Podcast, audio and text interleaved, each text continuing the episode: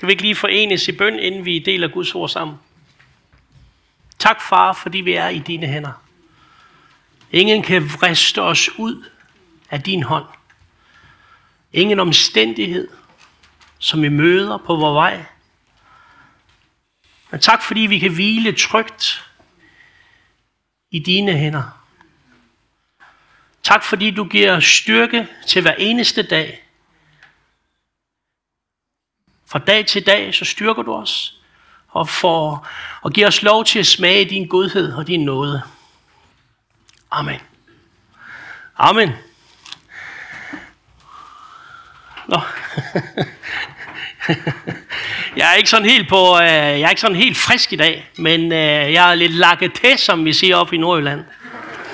Så har været det halvanden uge her, så jeg sagde lige, øh, det kan godt være, at jeg sætter mig ned, men øh, bare rolig, min ånd den er frisk som en havørn, du. Vi skal øh, fortsætte vores tema, som vi begyndte sidste søndag. Der var det Mark Stewart, som indledte det her tema om at være fyldt. Og øh, han talte om at være fyldt af håbet. Og det var utrolig dejligt. Hvis ikke du fik hørt prædiken fra i søndag, så kan du genhøre den ind på kirkens hjemmeside. Jeg fik en utrolig masse ud af det. At vores håb ikke er knyttet til nogle omstændigheder, men vores håb er knyttet til Kristus. Amen. Fordi vores omstændigheder forandrer sig. Livet forandrer sig. Livet giver sin knop, men vores håb er knyttet til Kristus. Han er vores klippe. Han ej rokkes. Amen. Amen. Og i formiddag, så skal vi øh, fortsætte vores temaserie om at være fyldt. Men i formiddag skal vi sætte fokus på fyldt af taknemmelighed. Og vi tager vores udgangspunkt i Kolossenserbrevet kapitel 2. Og der skal vi læse om et øjeblik her. Men i min prædiken i formiddag, der vil jeg godt sætte fokus på, hvad er taknemmelighed egentlig? Hvorfor kan det være så svært for os at være taknemmelige nogle gange? Vi skal se på, om det er glæden, den grundstemning af glæde, vi kan have i vores liv, som afgør, om vi er taknemmelige. Eller kan det være lige omvendt? Vi skal se på, kærl, eller på, på taknemmelighedens fjender. Sammenligning. Utilfredshed. At vi tager ting for givet og er glemsom. De her fire fjender skal vi se nærmere på om et øjeblik. Men så skal vi også se på hemmeligheden, som Paulus udfolder den i Kolossenserbrevet. Hvad er egentlig Paulus hemmelighed til at kunne bevare en taknemmelig livsstil livet igennem? Vi skal læse fra Kolossenserbrevet kapitel 2, fra vers 1, som vi lige får lidt sammenhæng. Og jeg vil senere komme til at udlægge teksten her. Der står følgende. Jeg vil nemlig have, at I skal vide, siger Paulus, hvor svær en kamp jeg må kæmpe for jer, og for dem i Laudikea, og for alle andre, der ikke har truffet mig. For at de skal trøstes i deres hjerter og knyttes sammen i kærlighed, og nå til den fulde rigdom på vidshed og indsigt, og nå til fuld erkendelse af Guds hemmelighed, Kristus. I hvem visdommen og kundskabens skatte er skjult. Det siger jeg for, at ingen skal besnævre jer med forførisk tale. For selvom jeg ikke er personligt til stede, så er jeg dog i ånden hos jer, og jeg glæder mig over den orden, jeg ser hos jer over fastheden i jeres tro på Kristus. Og så fokusverdenen. Når I nu har taget imod Kristus Jesus, Herren, så lev i ham. Rodfæstet i ham, opbygget i ham, grundfæstet i troen, som I har lært det, overstrømmende i jeres tak. Overstrømmende i jeres tak. Hvordan kan vi være overstrømmende i vores tak?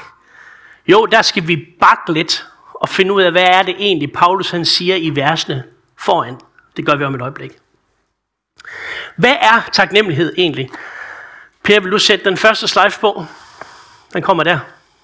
Det er vigtigt, at jeg lige kan se den, for jeg har ikke nogen not. Okay. Taknemmelighed handler om et perspektiv. Det handler om at være opmærksom på de positive aspekter af ens liv, og fokusere på det, der er godt og værdifuldt. Det indebærer at skifte fokus fra det negative til det positive, og se de velsignelser, der er til stede selv i vanskelige tider. Så taknemmelighed, det er, at jeg stiller fokus på det, jeg har, frem for det, som jeg ikke har. Det er taknemmelighed. Men hvordan kan det egentlig være, at taknemmelighed kan være så svært for os nogle gange? Jo, jeg tror faktisk, Paulus, han, han berører det i, øh, i Romerbrevet kapitel 1 og vers 21. Der underviser han menigheden i Rom om, at, at de her mennesker, som ikke ville kende til Gud, som vendte ryggen til Gud, der er utaknemmeligheden en indikation på det her fravalg. De mangler en dyb åndelig forståelse af Guds godhed. Paulus han siger sådan her i Romerne kapitel 1 og vers 21. Det kommer på et slide her. For de kendte Gud, og alligevel ærede og takkede de ham ikke som Gud. Men deres tanker endte i tomhed, og de blev formørket i deres uforstandige hjerte. Taknemmelighed. Jeg tror, nu har vi ikke tid til sådan at nørde i det. Men jeg tror faktisk, at det er en moder, en moder eller en fader til mange andre syndere. Vi ser det allerede i Edens have, hvordan Gud skabte mennesket. Satte det i en helt vidunderlig have. Gud havde skabt det så smukt og utrolig godt. Men alligevel var mennesket utaknemmelig og utilfreds med det, som Gud havde stillet til rådighed.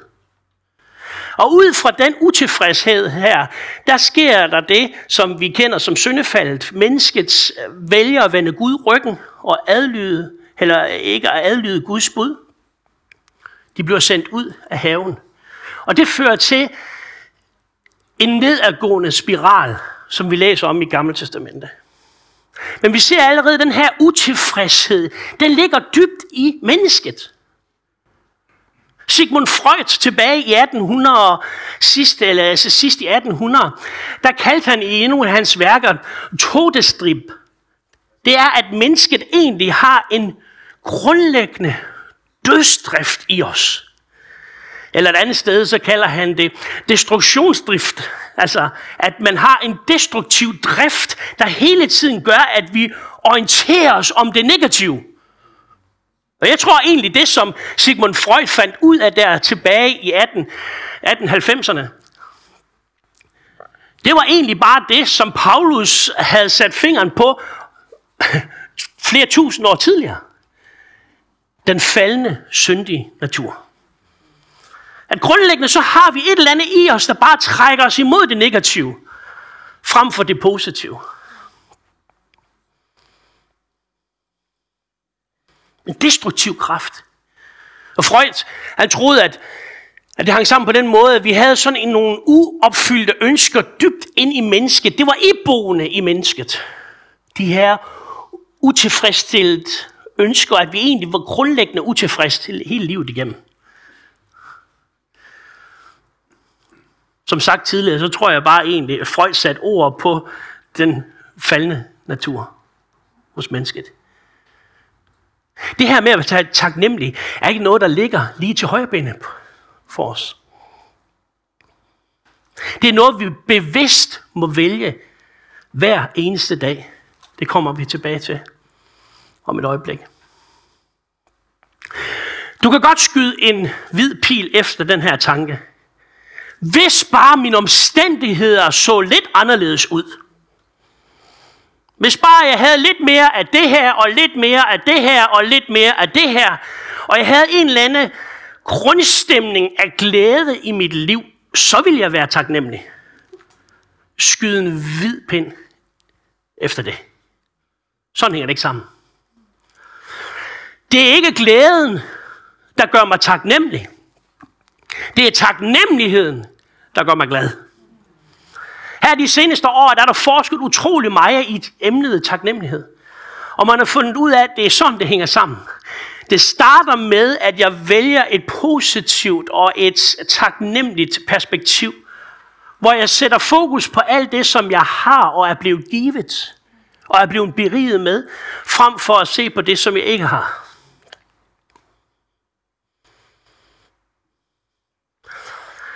Til med forskningen siger, at hvis man hen over nogle uger helt bevidst vælger at fokusere med taknemmelighed på det, man har, så vil man reducere stresshormonet kortisol med 25 procent.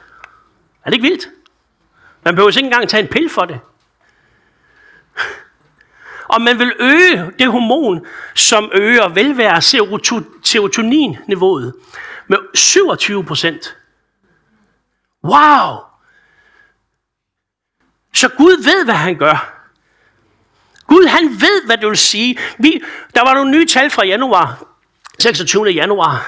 Der har lavet Sundhedsstyrelsen en ny, eller det de lavet i hele 2022. Men der kom der en ny undersøgelse ud fra Sundhedsstyrelsen, der siger, at mellem 40 og 50 procent af Danmarks befolkning vil i løbet af deres livstid få en psykisk lidelse. 40 og 50 procent. Det er næsten hver anden hjem, der oplever en psykisk mistrivsel på et eller andet tidspunkt i livet. Jeg bærer en dyb overbevisning om, at Gud, lige der hvor vi mistrives, kommer os i møde. Og troen kan blive en mægtig ressource i mødet med psykisk mistrivsel. Jeg tror netop taknemmelighed er et af de der punkter, som Gud siger, hey, husk at være taknemmelig. Det er sundt for dig. Det er godt for os. Så der er fordel ved det. Amen. Jeg tror, Gud ønsker, at vi skal have det godt, ikke bare åndeligt. Det fokuserer vi meget på i kirken hele tiden, at vi har det godt åndeligt. Og det er udgangspunktet for alt det andet. Men Gud ønsker også, at vores sjæl trives, og at vi har det godt læmeligt. Han adskiller ikke sådan ånd fra sjæl og fra læme. Han ser mennesket som et helt væsen, der hænger sammen. Så Gud ønsker, at vi skal have det godt. Og en af de veje, hvorpå vi får det godt, det er at sætte fokus på taknemmeligheden i vores liv. Nok med det. Kærlighedens fjender. Heller ikke kærlighedens fjender. Taknemmelighedens taknemmelighedens fjender. Nogle gange så oplever vi at blive overvældet af taknemmelighedens fjender. Det gør vi alle sammen. Den første fjende af taknemmelighed, det er sammenligning. Hmm. Sammenligning, det er her, jeg fokuserer på det, jeg føler, jeg mangler i forhold til de andre. Hmm? Jeg sammenligner mig. Og utilfredsheden, den dukker op som fjende nummer to. Utilfredsheden, det er den her konstant stræben efter noget mere hele tiden. En konstant stræben efter at blive bedre hele tiden. Men evner ikke at kunne stoppe op og nyde nuet. Man evner ikke at stoppe op og så nyde det, man har fået og er blevet givet. Vi har så lidt en stående joke hjemme ved os. Vores nabo har lige øh, købt en Porsche til, øh, til, til konen. Hun ligger og kører rundt i. Og vores nabo ved siden af, de har to, og de har lige fået to, sådan nogle, øh, de har fået solceller på taget, så de har købt sådan to af de her elbiler, hvad hedder de, Tesla'er. Imellem der, der lever vi så med vores Peugeot. Ja, ja, ja. Man må jo, jeg må ikke også... Og, og, og, og, og min kone er, vi har haft det, når jeg står og kigger over på gulvet. Jeg, jeg, jeg siger dig, man, øh, øh, den der bare, når hun tænder den om morgenen, det lyder som sådan en fiskekutter. Og jeg tænker, man, tænker, wow, chok, wow. Det hiver noget i mig. Det hiver noget i mig. Er jeg utilfreds? Nej, det er fuldt begær. Jeg har sagt til konen, han, han er ikke utilfreds. Jeg er ikke utilfreds, jeg begærer.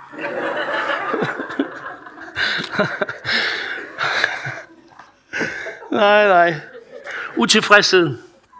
Utilfredsheden. Den kan snige sig op. Den her hele tiden vil have mere. I stedet for bare at nyde det, vi har.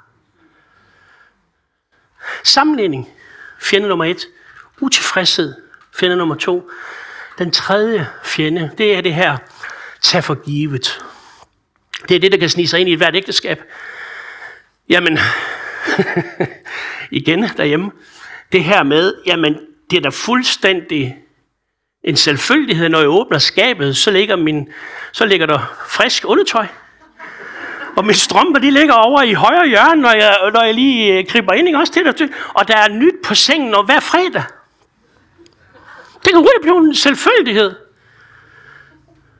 Du ved, selvfølgeligheden.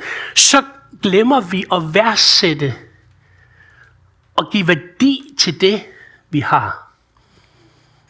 Det er taknemmelighedens fjende. Nogle gange så sniger selvfølgeligheden ind i parforhold, og vi ser bare vores partner som en selvfølgelighed. Hun eller han er der jo bare. Vi behøver ikke længere at gøre os umage. Vi behøver ikke længere at rose og anerkende det, som de beriger os med. Selvfølgeligheden er gift i et parforhold. Og gift i vores liv i det hele taget. Den sidste fjende af taknemmeligheden, det er glemsomheden. Glemsomheden. Det er, at bevidstheden, at jeg ikke engang er bevidst omkring det, der er blevet magiet. Jeg er ikke bevidst længere. Vi glemmer. Og jeg tror faktisk, jeg kunne holde en hel bredden om glemsomhed. Glemsomhed i Bibelen. Og hele tiden så kommer Gud tilbage til, og det er derfor, vi egentlig holder nadvold lige her med et øjeblik. Det er fordi Gud ved, at vi glemmer så let. Men at han ønsker at føre vores opmærksomhed hen til alt det, som han er og har gjort for os. Øge taknemmeligheden. Men vi glemmer. Derfor har han indstiftet nadvånd, for at vi kan ihukomme det, som han er og betyder for os. Amen. Ja. Taknemmeligheden. Taknemmeligheden. Vi har alle sammen brug for at stoppe op. Jeg gik en, en tur med min søn her i går, og øh, vi er i gang med det her, men der kan jeg komme til at tænke på det. Fordi det vi øver nu, han er to år, så snart han, han, han kører på sin løbecykel der, så er han lidt i forvejen. Og så skal jeg som far jo kunne forudse, og nu kommer der en eller anden T-kryds, hvor der kommer noget tværtrafik. Og så siger jeg, som en god far siger, stop! og så stopper han. Og så skal jeg jo lære ham, stop, se og gå. Stop, orienter dig, og så gå. Er det ikke rigtigt? Og jeg tror faktisk lige nuagtigt de tre ord er altafgørende for os som kristne. At vi nogle gange tør stoppe op. Og det er derfor, vi kommer i kirke om søndagen. Fordi her giver vi lige os selv en gave, hvor vi kan stoppe op i tilværelsen og blive nærværende. Vi er hele tiden på vej videre til det næste i vores sind. Hele tiden. Og fordi vi er på vej til det næste, så formår vi ikke at være nærværende i det, som er. Men det er hele udgangspunktet for et godt åndsliv og for et godt liv i det hele taget, at vi tør holde en pause et øjeblik og stoppe op. Vi har alle sammen brug for at stoppe op og få et blik på Jesus på ny. Og finde ud af, hvad er det egentlig, som Jesus, hvad er det budskabet om Jesus berører ved mig? Hvad er det, det gavner mig at tro på Jesus? Der er rigtig mange store personligheder i verden, som har begået nogle fantastiske bedrifter. Der har været bjergbestigere, der har steget Mount Everest. Og vi beundrer så tænker, wow, sikke en bedrift. Men hvad kommer den mig ved? Ingenting. Ingenting. Det er en stor bedrift, ja, men den, den berører ikke mit liv. Så kan vi snakke om en ingeniør, som bygger en bro over et eller andet, det kan måske berøre mig lidt, fordi så er jeg fri for at tage færgen over. Så det har en eller anden effekt eller gavn af den bedrift, han har gjort. Men der findes en mand i historien, der har begået en fantastisk bedrift. Og hans liv berører mig i dag som ingen anden. Hans navn er Jesus Kristus. Og det er lige nuagtigt det, Paulus han taler om i Kolossenserbrevet. Han starter faktisk ud i kapitel 1, og tillader mig lige at gå lidt og bakke lidt her, mens vi lige har stoppet op. Vi har brug for, efter at have stoppet op, hvad skal vi så? Så skal vi se, altså orientere os. Og det er lige nuagtigt det, Paulus han gør med menigheden i Colossae her. Han siger lige til dem, hey, få lige et perspektiv. Og så begynder han faktisk i kapitel 1 og vers 21.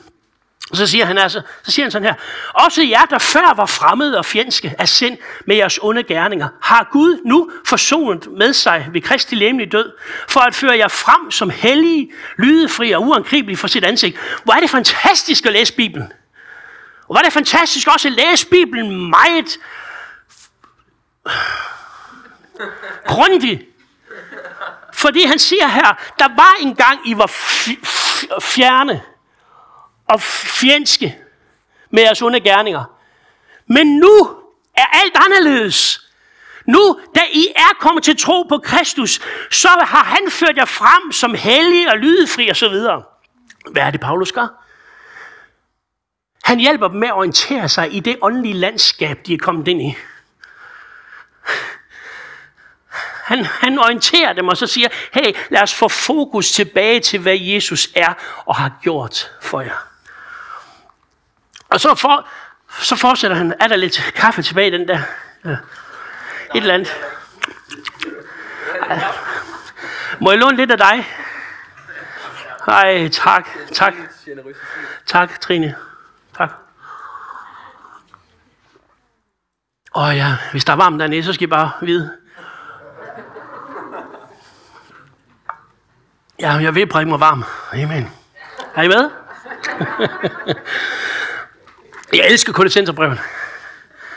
Okay. Paulus, han har altså sagt til dem, stop op, se, orienter jer i det åndelige landskab, I er kommet ind i. Det er hele udgangspunktet for at kunne blive taknemmelig. Og så fortsætter Paulus med at undervise, og så kommer der to nøgleord i den tekst, der ligger. Det første nøgle her, det er hemmelighed, og det andet nøgleord er skjult. Paulus bruger ordet hemmelighed tre gange i de her vers, der nu gør. Og han forklarer, at Gud har en hemmelighed. Fra vers 25. Der står der, at Gud har givet mig som apostel med henblik på jer, fuldt ud at forkynde Guds ord, den hemmelighed, som var skjult for alle andre tider og slægter, men som nu er blevet åbenbart for hans hellige. Så Paulus siger her, prøv at høre, Gud har en hemmelighed. Den blev ikke foldet ud til fulde i Gamle Testamente. Vi så klemt af den hemmelighed i Gamle Testamente. Men her ved tidernes ende, da Kristus kom, så er hemmeligheden blevet gjort kendt. Og hvad er så hemmeligheden? Jo, det står i vers 27. Han siger, for dem ville Gud kun gøre, hvor rig på herlighed for hedningerne. Denne hemmelighed er Kristus i jer, herlighedens håb. Amen. Hvad er hemmeligheden? At Kristus er i jer. Se, hvis du spurgte en jøde i de første århundrede, og sagde til ham, nu skal I høre her, Gud har en ny pagt. Han vil folde ud for jer.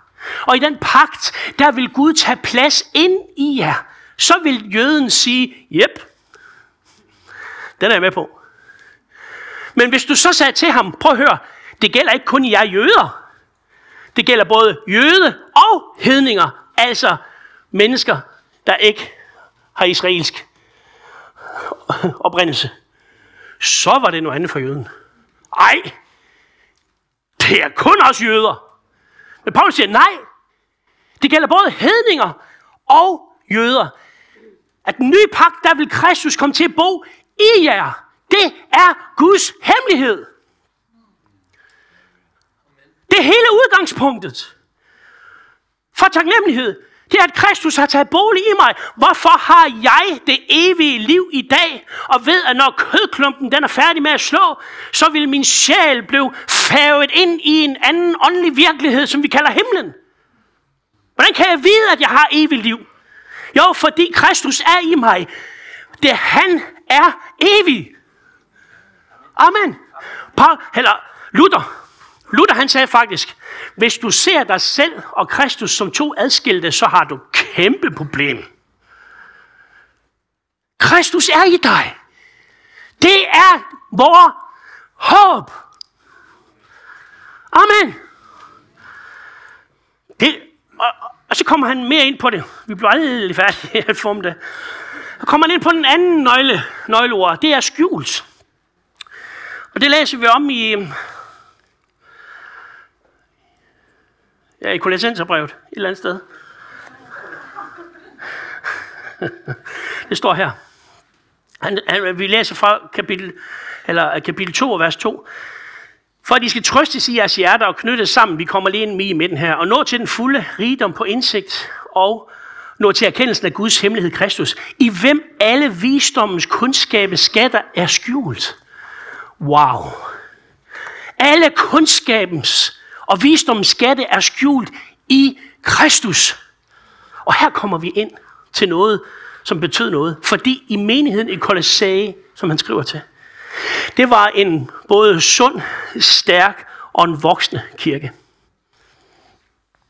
Men der havde snedet sig nogen ind, som sagde, at det er helt ok, når du har taget imod Jesus Kristus som frelser.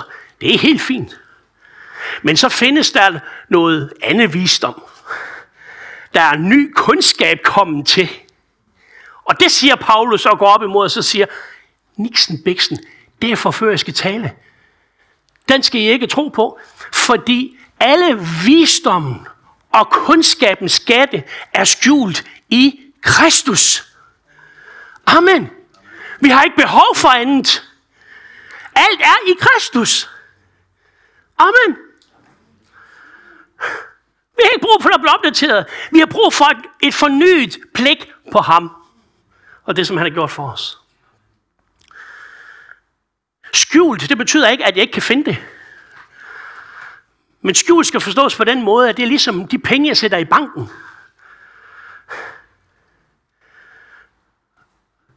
De er der. Jeg kan altid hæve det. Men de er et sikkert sted i banken så ingen andre kan tage dem fra mig. Visdom og al kundskabs skatte er i Kristus Jesus, siger Paulus til menigheden der. Og så sker der så det her. Så siger han så, og nu kommer vi til de her vers, der egentlig er udgangspunktet. Når I nu har taget imod Jesus Kristus, så lev i ham. Lev i ham. Altså, stop, se, gå. Stop, se, gå. Vi skal leve i ham, rodfæstet i ham, opbygget i ham, grundfæstet i troen, som jeg lærte overstrømmende i jeres tak. Hvordan kan det være, at vi kan være overstrømmende i vores tak? Hvordan kan det være? Hvis jeg har det rigtige perspektiv. Amen. Bibelen siger sådan her i 1. Thessalonika brev, kapitel 5 og vers 18. Jeg tror, den kommer lige her. Bum. Sig tak under alle forhold, for det er Guds vilje for jer i Kristus Jesus.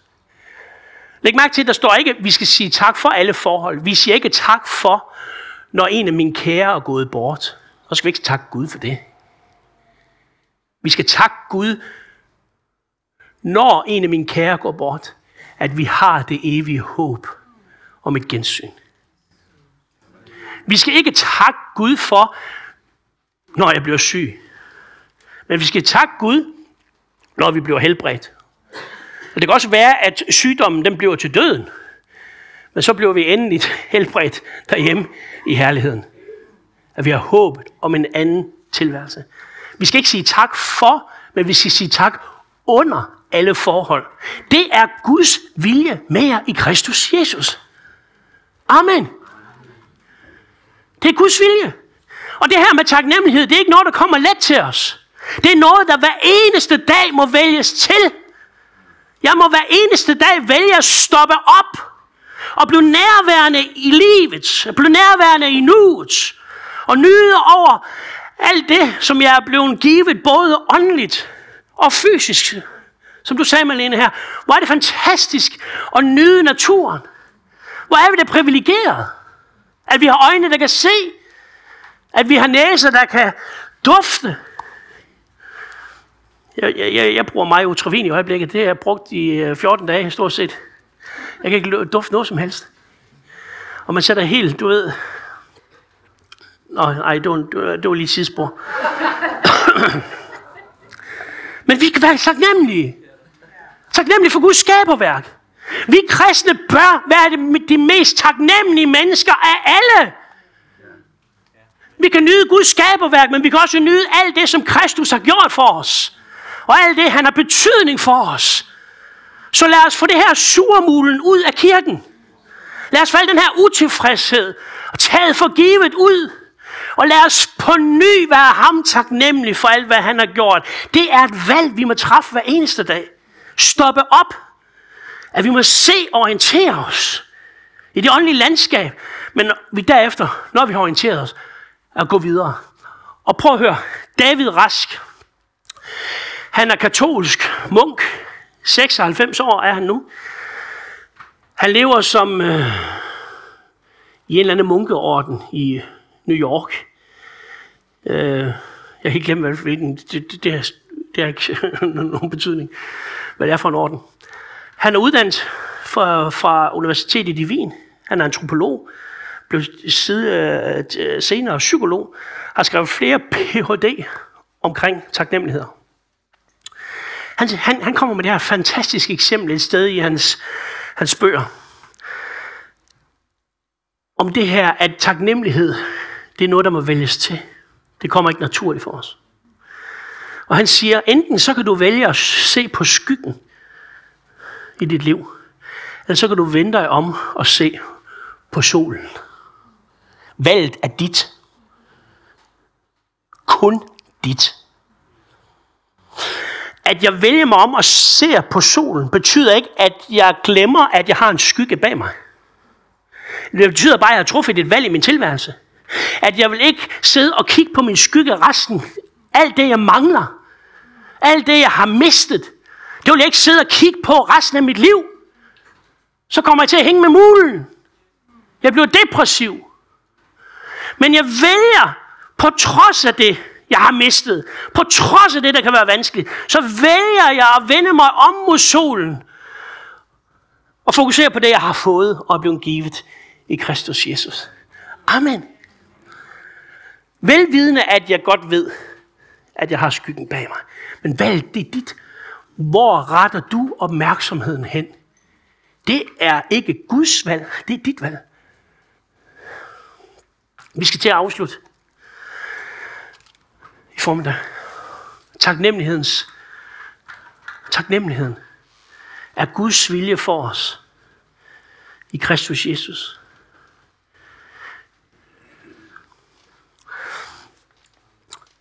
En af fjenderne kommer ind på en om øjeblik, som en overgang til nadvånd.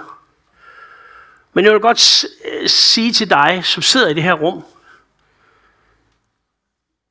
og aldrig har inviteret Jesus Kristus ind i dit liv, så vil jeg opmuntre dig til at gøre det i formiddag. Det kan være, du sidder i salen, men det kan også være, at du sidder og følger med bag skærmen derhjemme. Der skal ikke ret meget til for at få et åndeligt liv med Gud. Men en ting, der skal til, det er, at hvis du ønsker at få fat i det, Gud har, så går det igennem hans søn, Jesus Kristus.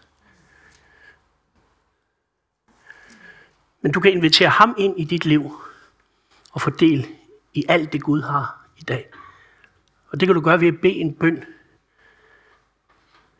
Og du kan bede den efter mig i formen. Stille der, hvor du sidder bede nogenlunde sådan her. Kære Gud, jeg kommer til dig.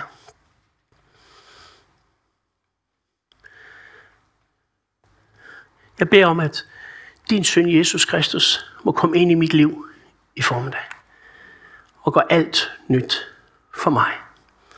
Tilgiv min synd. Tilgiv, at jeg har gået min egen vej og lukket dig ud af mit liv. Nu vil jeg gerne invitere dig ind. Gør mig til en ny skabning. Fyld mig med din ånd i mit indre. Det beder jeg om i Jesu navn. Amen. Hvis du beder den her bøn af et ærligt hjerte for første gang, så vil jeg gerne ønske dig tillykke og velkommen i Guds familie. Vi vil gerne hjælpe dig her i, i Frikirken Randers med at vokse åndeligt. Og øh, når vi skal synge lovsang her om et øjeblik, så kan du komme frem, trække ud af din række der, hvor du sidder, og komme frem her, og så vil vi være med til at velsigne dig, og så give dig et nyt testamente, så du kan starte med at orientere dig i det vidunderlige landskab, du er kommet ind i ved troen på Kristus. Amen. Vi skal slukke vores, eller vi skal øh, afslutte vores streaming nu her. Men øh, hvis du har siddet derude og fulgt med, så vil jeg gerne invitere dig til at Kom her ned og besøg os næste søndag kl. 10.30 nede på Næs Brugsgade. Det er en fantastisk gruppe af mennesker, der sidder her søndag efter søndag. Må Gud velsigne din uge.